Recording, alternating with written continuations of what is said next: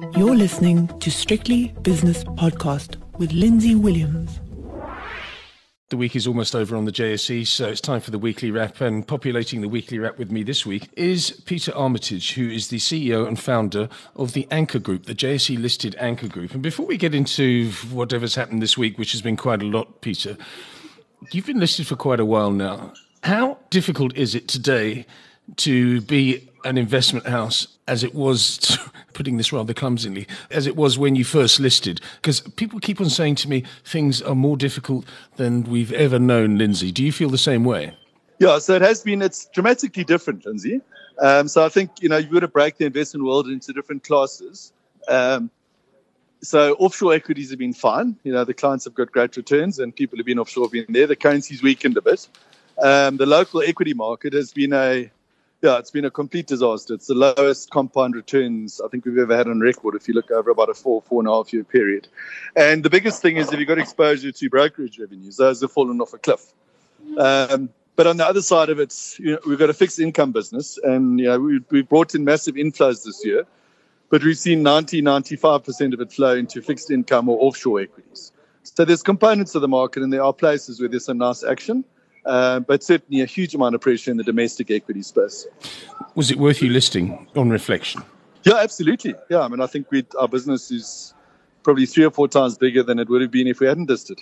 So it's a, uh, you know, you have ups and downs when you list it, but the journey from listing to now has been a great one you know, if you measure it from point to point. Let's have a look back at the June year end and June half year results that have come out of the JSE Securities Exchange listed companies, and they've been coming thick and fast over the last uh, couple of weeks. Retailers have really stood out for me. There's been some resources companies as well, but if we start with retailers, that really epitomises the parlour state of the South African economy. And there's two questions I'm going to ask you now. Number one, is this an opportunity to start uh, building a position, or is this an opportunity to get out while there's still some positive in front of the share price. Lindsay, so I think the uh, basically, if you look at the SA Inc. and and the retail segment of the market, they've crashed.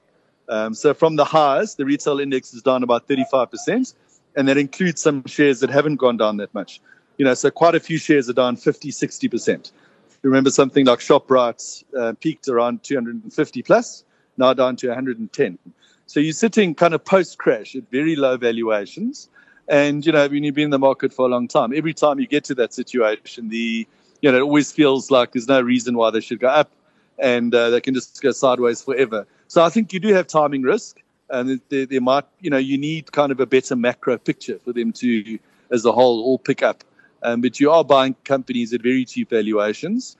I think if you were to give me a three-year horizon, I'd be very happy to buy shares. Um, and I think there's a lot of money to be made. But we, are not rushing into things just yet. I think there's time to wait uh, until we see some positive economic signs, um, you know, and the right sort of macro moves by government and um, and politicians. Yeah, it's quite a sweeping statement when you say we need a macro, a better macro picture, because that's that's the key to everything. I mean, it's the key to job creation. It's the key. It's the key to foreign direct investment because people are confident in the country. It's the key to the fortunes of the retailer because if there's GDP growth, then jobs are created and therefore people go and spend. But it just seems like a pipe dream at the moment, Peter. What do you think? I mean, do you have a look at macro?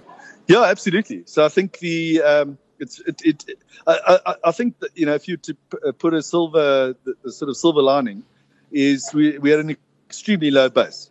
Um, you know, consumers haven't been spending money; they've actually been saving rather than borrowing more on an aggregate basis. Uh, fixed income has been very low, and we're actually seeing a few little green shoots coming through. You know, the last Shoprite numbers, the SA turnover was up nine percent. Um, some of the retail companies, funnily enough, although the results are pretty poor, have been a you know, you're getting the odd one that's a little bit better than expectations. So the base is extremely low.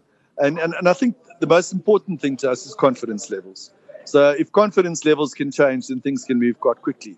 So you've seen in a country like Brazil, where the GDP growth is still very low and the economy is in a lot of trouble, but they've made the right statements and taken the right move. And there you've seen foreign investors pile into that market. And some of their big companies are up sort of 30, 40, 50%.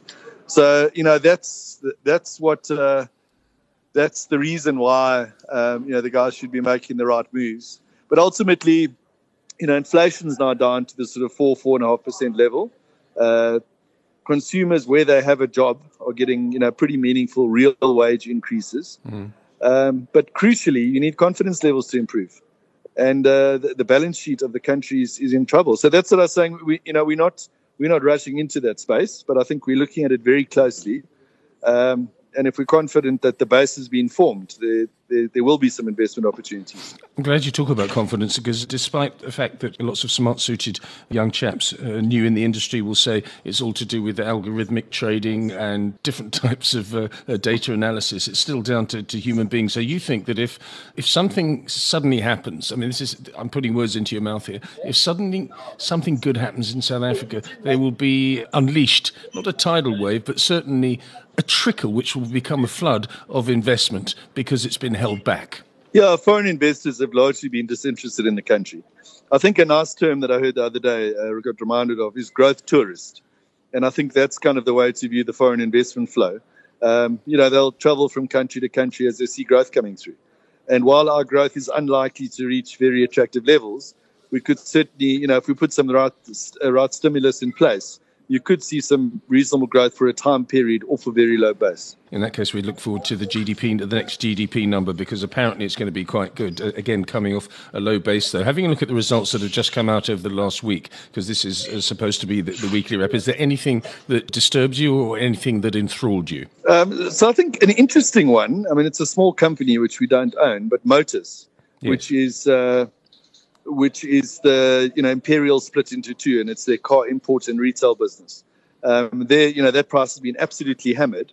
And why I'm mentioning the results is more about the share price reaction rather than uh, the results themselves. So everybody was expecting a bloodbath in earnings, but they actually came out fairly flat. Uh, not great results, but in these environments, you know, in this environment, a good result.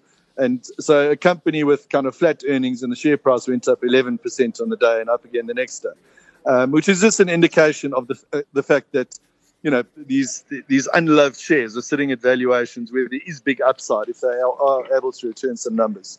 And you know, on that on that note as well, something in the same industry, Supergroup results came out where uh, earnings are up 13 percent. Um, you know, again, that's a company which is trading at about a six and a half PE multiple. So um, these kind of unloved industrial shares, we are seeing that you know they have company specific factors. And I think that's another theme throughout is a lot of the companies that are doing well or badly, we forget that the foreign operations make a big contribution. So we talk about SA being under pressure, but if you look at Shoprite, the big the big hit was actually losses in their African operations, which had nothing to do with South Africa. So uh, you know, just a reminder that there's company specific stuff um, beyond just the macro. Tell me about the Anchor Group. You obviously have to be very nimble. You obviously have to change your, your business model and your strategy given prevailing conditions in South Africa and the rest of the world. Has it changed ever since you first tiptoed onto the JSE? And remind us when that was, by the way. Yeah, so that was in uh, September 2014.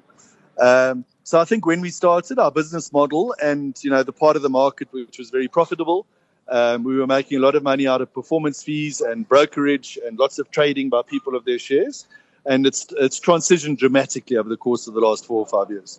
Um, whereas now, you know, probably 70% of our flows this year have gone into fixed income.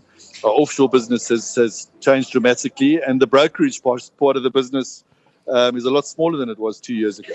So I think the business, you know, we've had to ch- be proactively change the business mix as the conditions have changed. So, you know, we, we will increase our assets very nicely this year, um, but we've been out there you know, you, there's there's different seasons, and you've got to make sure that your business adapts to the different seasons that are out there. You've spoken about four to five years since you listed. Do you think it will be a dramatically different anchor group in four to five years to come? Um, yeah, I think so. I mean, I think we've reached a lot of maturity. The, you know, you, you institutional investors don't really look at your your business until you've been around and got a track record of four, five, six years, which we've got now, and it's it's a track record we're proud of. Um, and I think you know there's different parts of our business that are maturing quite nicely. There's you know we, we we're quite entrepreneurial. We started a few new ventures, and typically it takes two or three years for a new business to come through. Um, yeah, and, and we've also got you know we're sitting with about 170 million rand cash in our balance sheet. So a big part of where we are in four or five years is what we do with that.